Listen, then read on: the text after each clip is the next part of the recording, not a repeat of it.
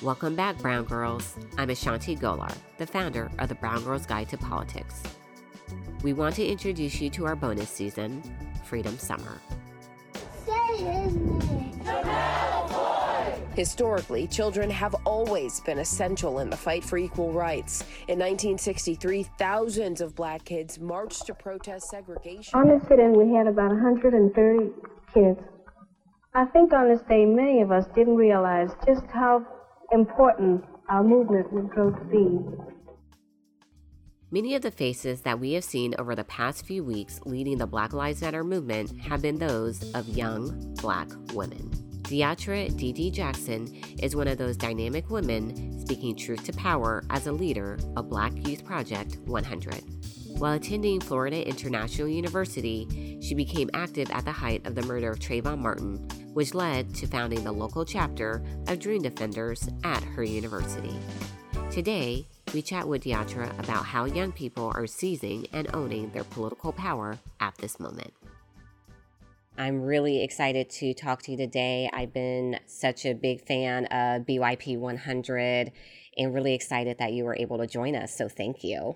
Yeah, thank you for having me. So, first, I want to talk about the fact that at such a young age, you have done so much for the Black community and the Black youth community. You've done organizing as a co founder of the Durham chapter of the Black Youth Project 100, supporting Black Mama's Bailout, which is one of the favorite causes that I donate to, and just so much more, especially during the racial pandemic that we've been in these past few weeks. What brought you to this work? What made you wake up one day and say, okay, as a young person, I have to get involved. As a Black young person, I have to get involved? Uh, so I am from Philly, born and raised. And throughout my years, I was in public schools. I grew up single mom uh, in a single mom household of three girls and um, so grew up in, in, you know in the hood of Southwest Philly, and um, there's many things of my experience that really informs where I am today, but that's not quite where I was politicized. I was in grad school down in Miami around 2012, 2013.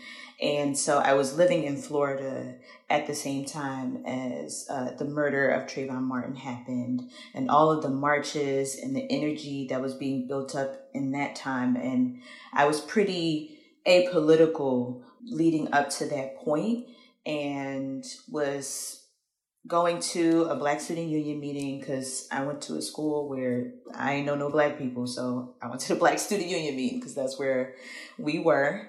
And this organization, uh, two folks from Dream Defenders, uh, which is a state based organization down in Florida, came and did a presentation on the work that they were doing in police brutality and immigration reform and school to prison pipeline. And they were talking about these different issues. And I was really activated and started to pay attention, but took that as an opportunity to be a part of to be a part of an organization that was actually doing the work. That was really where I started, really a moment that's similar to where we are now. I love your path that you just talked about and I feel it's so important because a lot of young people, you know, when I talk to them, they just feel that can I just show up? Can I do it? And that's really what you did. And that's what a lot of the young people involved with the BYP 100 have done. And I would love for you to talk a little bit more about that work that you're doing. In particular, I'm a fan of the She Safe, We Safe campaign, which is something that I also think is a very timely conversation that we need to have in this country. Yes, so She Safe, We Safe is BYP 100's national campaign. Um, it's our transformative movement campaign to end gender based violence against Black women, Black girls, and Black gender nonconforming people, especially femmes.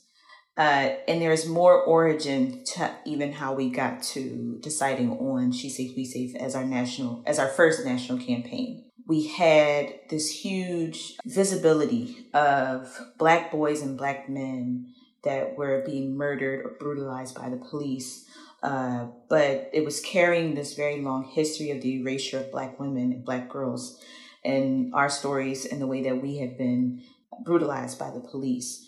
And so BYP 100, along with many other organizations, really uplifted this hashtag say her name um, as a demand to also remember the stories of Black women and Black girls being harmed on a regular basis by the police and really pushing a, a, a, bit of an intervention into the visibility of whose stories are being told. Uh, and so we held these different events honoring Black women and Black girls whose stories were not being pushed to the front and also talked about the very specific nature of, of black women and the way that the system harms us that doesn't that doesn't necessarily apply to black men and black boys.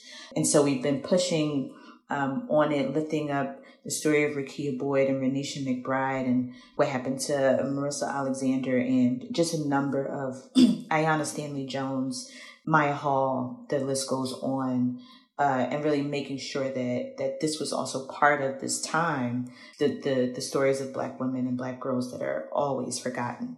And so through the years having uh, multiple ways to really push this we came to the decision of our of our national campaign which is she safe we safe. And we call it a transformative movement campaign because we're trying to get at the very root of gender based violence and ending it in ways that don't involve the police, that don't involve the carceral state, uh, and, and is actually trying to transform not only the systems, but also the behaviors of our people.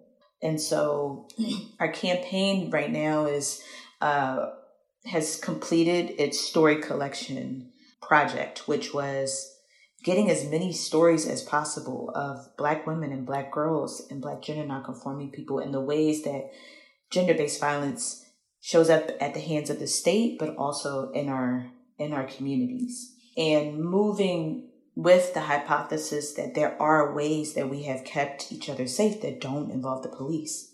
There's many many ways that we've kept each other safe and kept ourselves safe that don't involve the police. And so what are those stories what are those solutions that we can really highlight and bring up to scale and also offer as more options, more alternatives to policing, um, particularly when it comes to violence uh, at the hands of our own community. And then the, and then divesting from the police um, is also a big name and a big push on this campaign too. So really moving, divesting from policing in the carceral state and investing into our solutions and, and into our communities. I love this campaign. I highly recommend that our listeners, you know, go and learn more about it. I think to make it relevant, the fact is we're still calling for justice for Breonna Taylor and all of the other black women, all the other black trans women, other black gender non-conforming individuals who have been harmed. So I love the fact that there is this space to talk about the fact that yes there is violence against black men but there's also violence against black women that does not get as much attention and it is happening as well.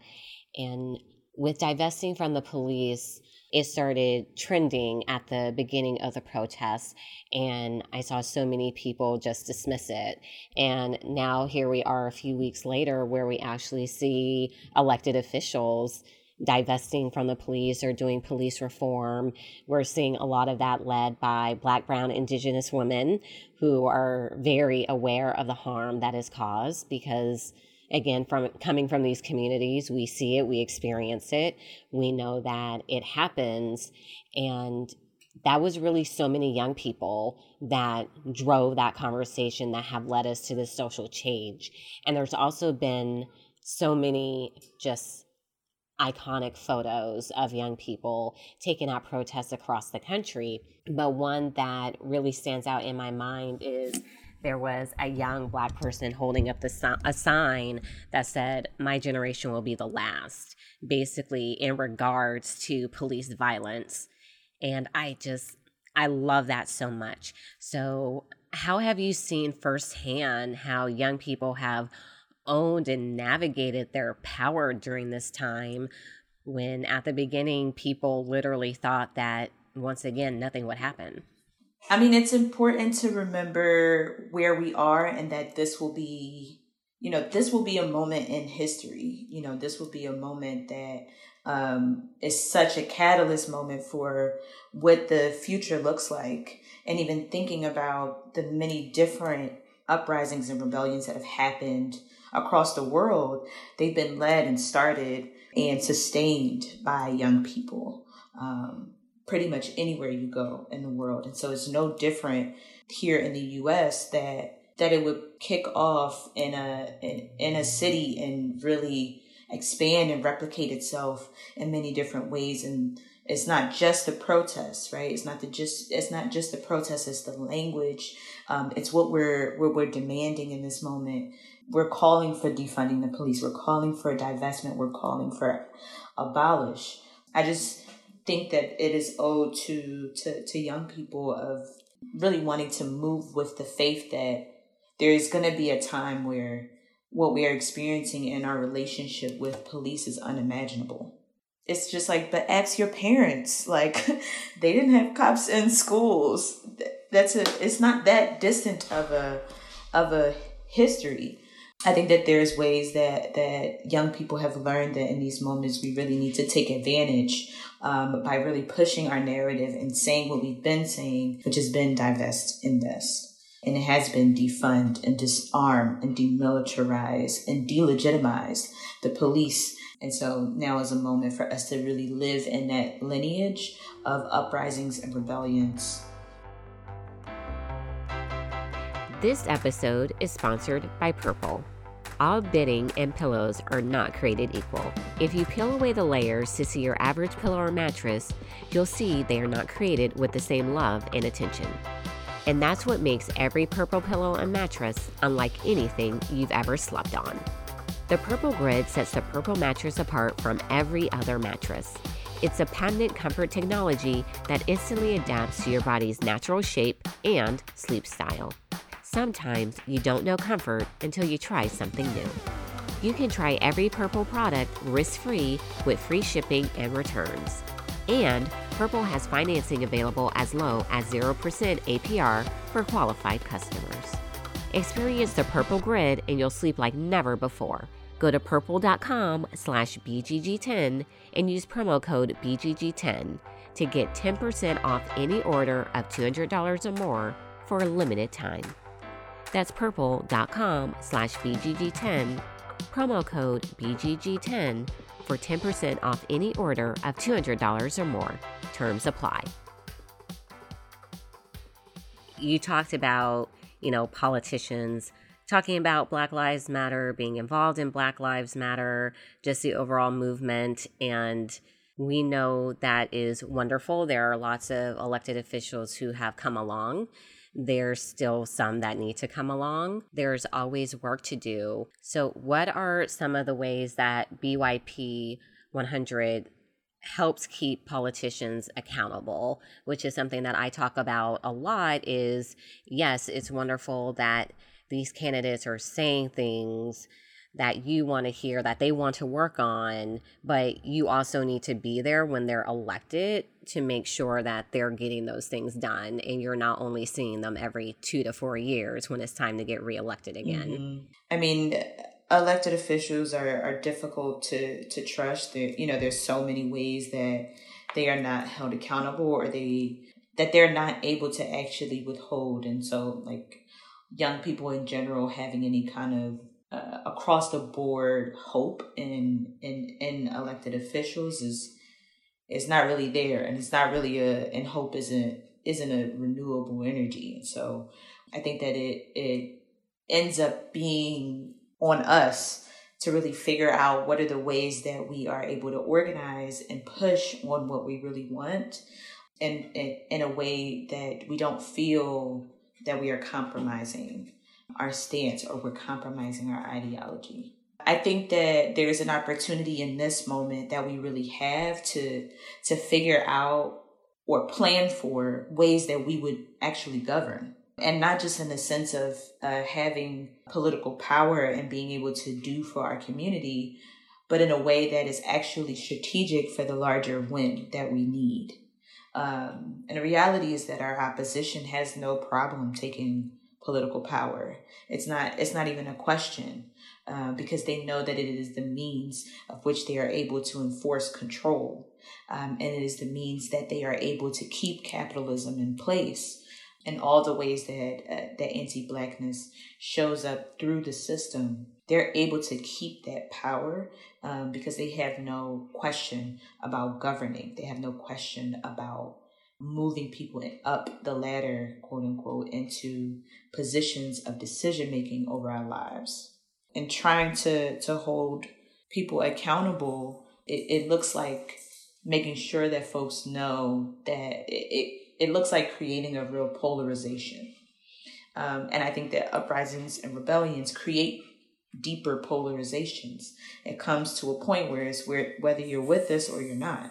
And I think we continue to to really move in there of there's no way to continue to increase police budgets and increase money into other places. that we're not asking for both. There's no both.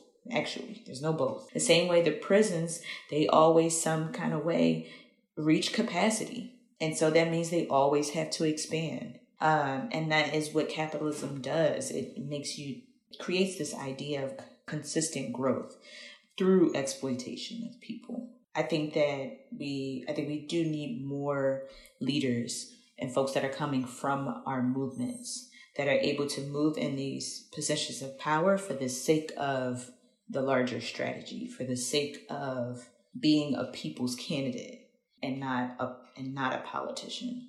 I love that. Be a people's candidate and everything that you said is so true. In my professional career, I'm the president of Emerge, and we put out our statement on demanding justice for Black Americans.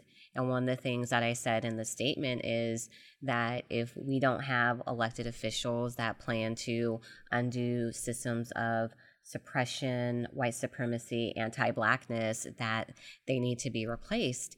And someone said to me, Wow, I can't believe you said that and put it in writing. And I'm like, yeah, I did because it's true. Because we have to realize that elected officials do have the power to uphold these systems. And you can't break down the master's house using the master's tools. You have to go in there and you have to be the one sitting at the table doing the work just again in love with BYP 100, all the work that you're doing. Please tell our listeners how they can support your organization and for our young people who are listening, how they can get involved in your organization. Yes, yes. Um, and I'm also really glad you you wrote the letter that you did and, and named explicitly what needed to be named. So, uh, for everyone listening, yes, BYP 100 is a national organization. So, we have chapters in 10 cities across the country, mostly major cities. Those are all listed on our website. Um, if you live in the city, uh, in any of those cities, and you're interested in becoming a member, um, just head to our website, byp100.org.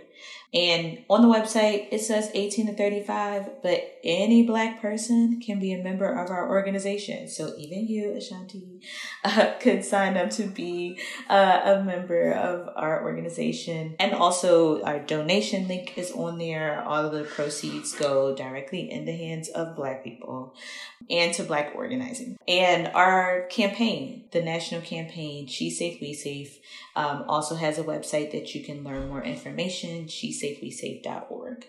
Fabulous. And for our listeners too, we do have our ActBlue fundraising page. So if the name BYP 100 seems familiar to you, it is one of the organizations that we are asking you to support. So you can also visit that page. It's on the website www.thebgguide.com and you can make your donation that way as well. D'atra, I've enjoyed talking to you and I want to go into our final question. What does liberation mean to you? Liberation means that folks feel safe in a way that is meant to build more imagination, in a way that is meant to build more possibilities and children are black children are able to grow old. Stay up to date with us on the BGG website, www.thebgguide.com, and on our social media Facebook, Instagram, and Twitter at The BG Guide. The BGG podcast is produced by Wonder Media Network. You can find them on Instagram at WMN.media and on Twitter at WMN Media. Until next time, Brown Girls.